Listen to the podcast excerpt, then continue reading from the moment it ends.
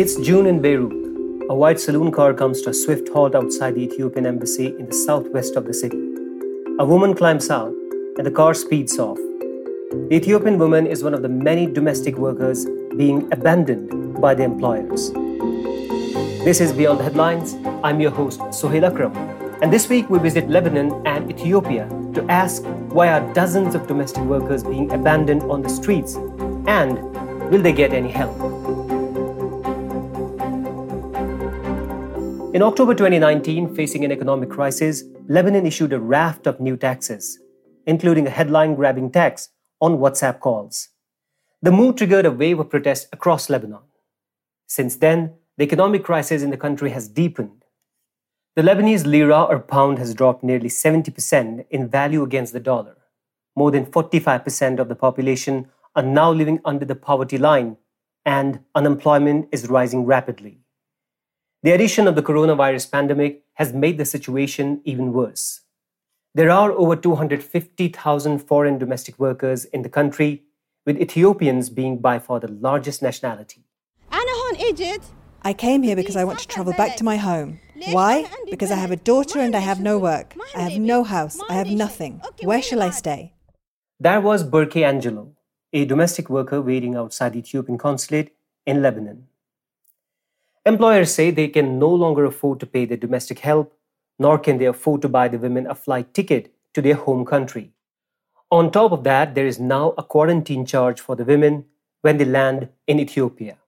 At the start of June, after a group of women were abandoned on the street outside their embassy, they ended up sleeping on the road. Activists mounted a campaign and shared videos on social media. The Ministry of Labor got involved and the women were moved to a shelter.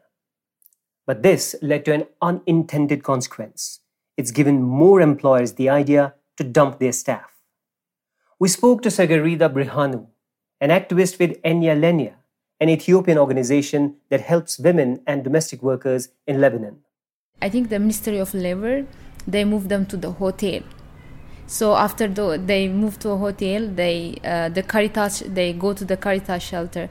When they see this, the employers they are saying like oh if i take you to the to your embassy your embassy will help you to go to hotel. You will stay in a hotel. After that like you will travel back you to your country. Also the employers they keep throwing bringing and throwing like garbage bringing you know like you don't do this you know.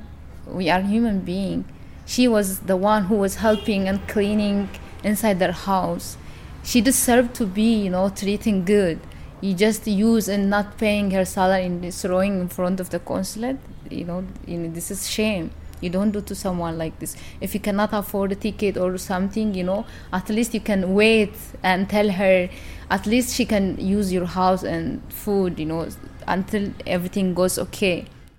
Even before this domestic workers face dire conditions. General security one of the country's most powerful security bodies said in 2018 that an average of two domestic workers had died every week in Lebanon over the previous 18 months.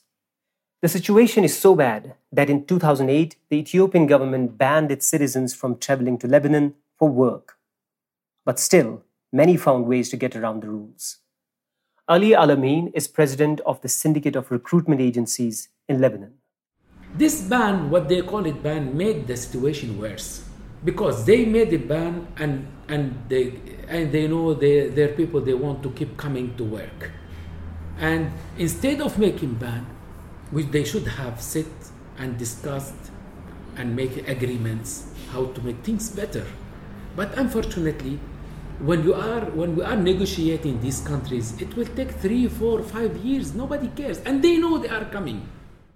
While governments do nothing to enforce the ban the economic allure of working abroad is compelling. Samuel Getachew, a journalist based in Addis Ababa, has been following the cases of the domestic workers and speaking to some of the women who have managed to return home. He explains that the opportunities in Ethiopia for these women are limited. Ethiopia has no minimum wage. Uh, many of these young women uh, have no education. I can guarantee you they won't be paid uh, even 10% of that uh, what they would make in these countries but many of them are coming from outside of uh, Addis Ababa in the small towns and villages and so on.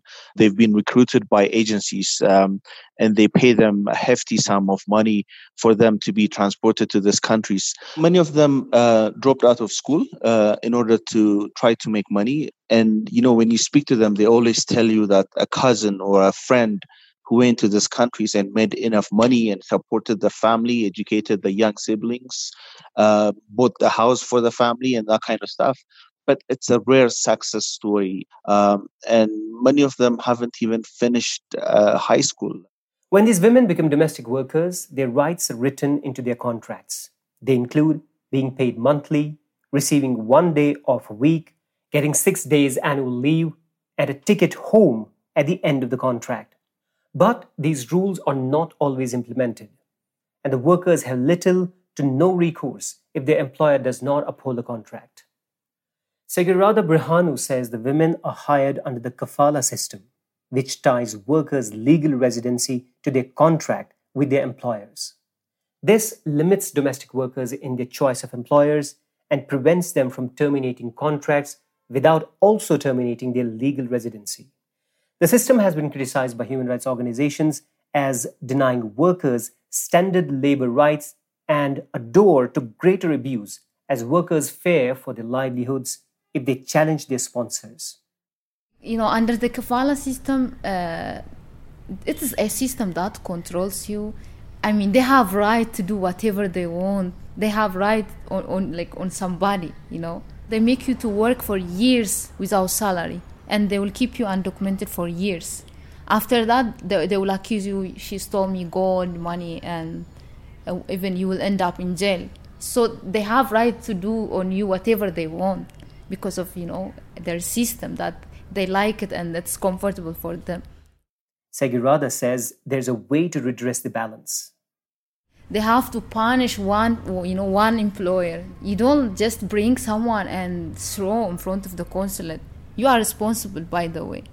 So they have to punish. If they punish one, they will not do this. But in this country, they don't ha- they don't punish. Even if if you if you do anything, if you are if you are Lebanese, they don't punish you. Even if you are doing something wrong, it's it's wrong what they are doing. You don't you don't like you don't make someone work for you for years and without paying her salary and throwing in front of the consulate. For most of the abandoned women, their employers cannot pay them. They have no money, and the Ethiopian embassy is telling them it will cost hundreds of dollars to return home and then be quarantined in line with the COVID 19 safety measures. Samuel says, for some, this means a reversal of the support they intended to give their family back home. Some of them, they were sent money by their families uh, in Ethiopia. Uh, you know, the family, the father, the mom, they, they would sell their livestock uh, in order to send money uh, or some of them would just rent their house, even sell their houses in order to have them come back to Ethiopia. Um, and it's just um, it's like going a circle. Uh, you know, they can't even um, support themselves yet. They're being forced to sell whatever they have in order to bring their families back home. But Samuel says there is at least some hope.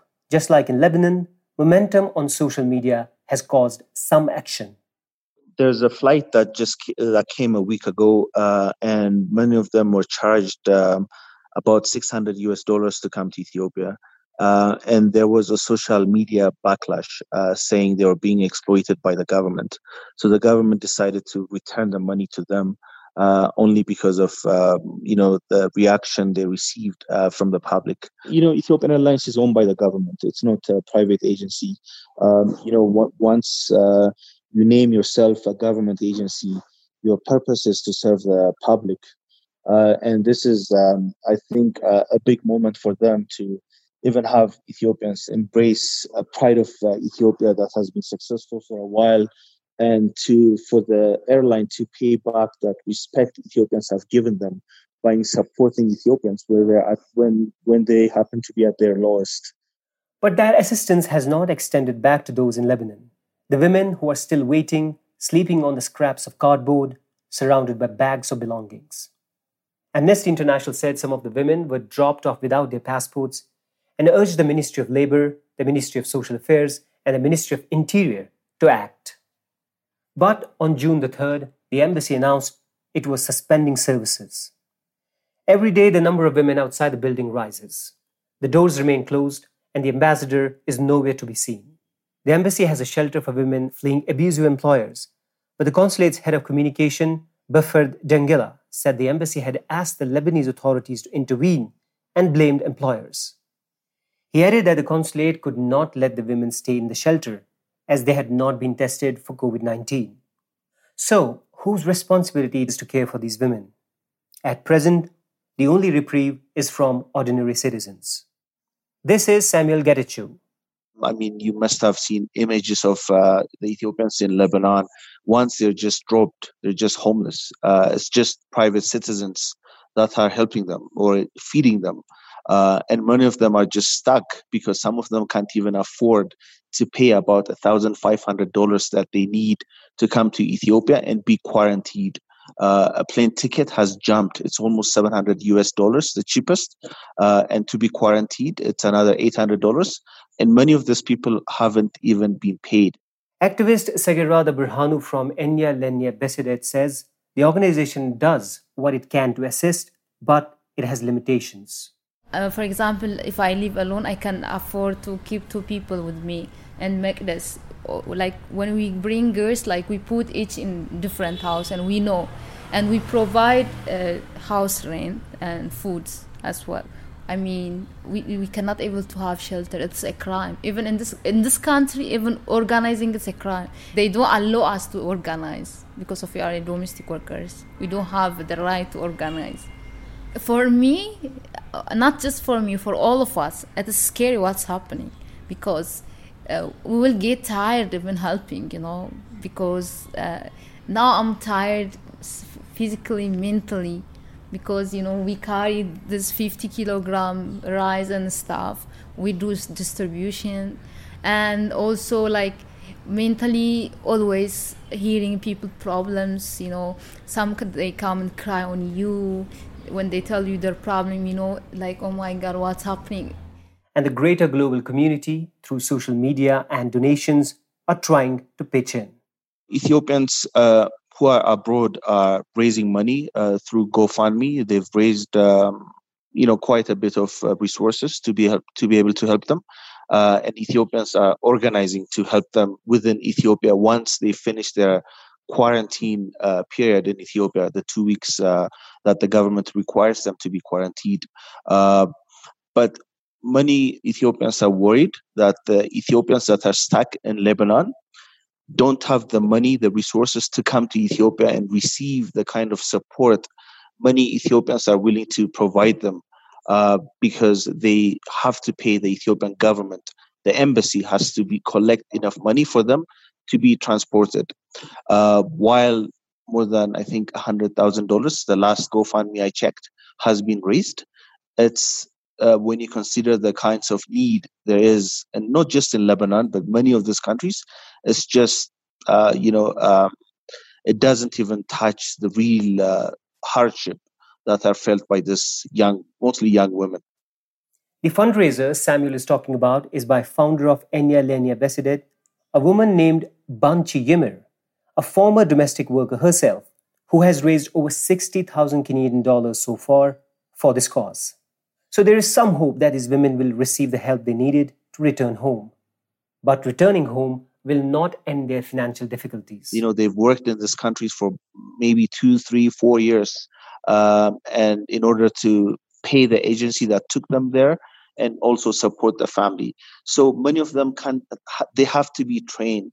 Uh, you know, all these UN agencies and the Ethiopian government has been telling them, don't go to those countries. You know, stay in Ethiopia and work in Ethiopia but the unemployment rate in Ethiopia is very high. Uh, despite the claim that Ethiopia is the biggest economy in Africa, it's a nation of uh, more than 110 million people. Uh, and the safety net that you need to sustain this kind of population is huge. Some of the women that have left Ethiopia are burdened by debts they owe to unscrupulous agencies who charge the women to find them work.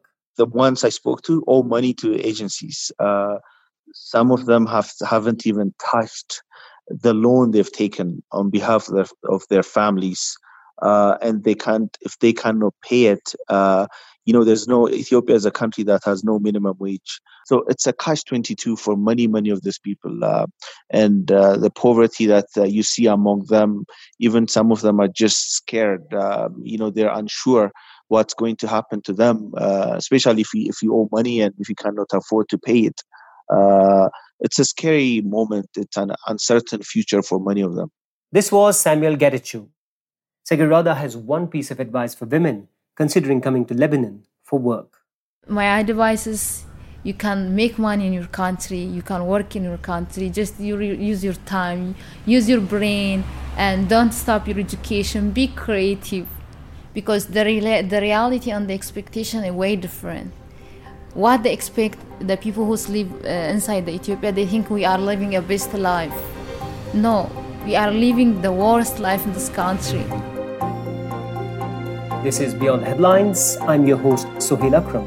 Thank you to Tsigereda Brihanu, Samuel Getachew, and Ali Alami.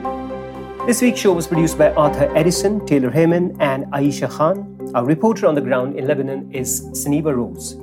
For more episodes or to subscribe to Beyond the Headlines, visit the podcast section of the national.ae or tap the subscribe button in your favorite podcasting app.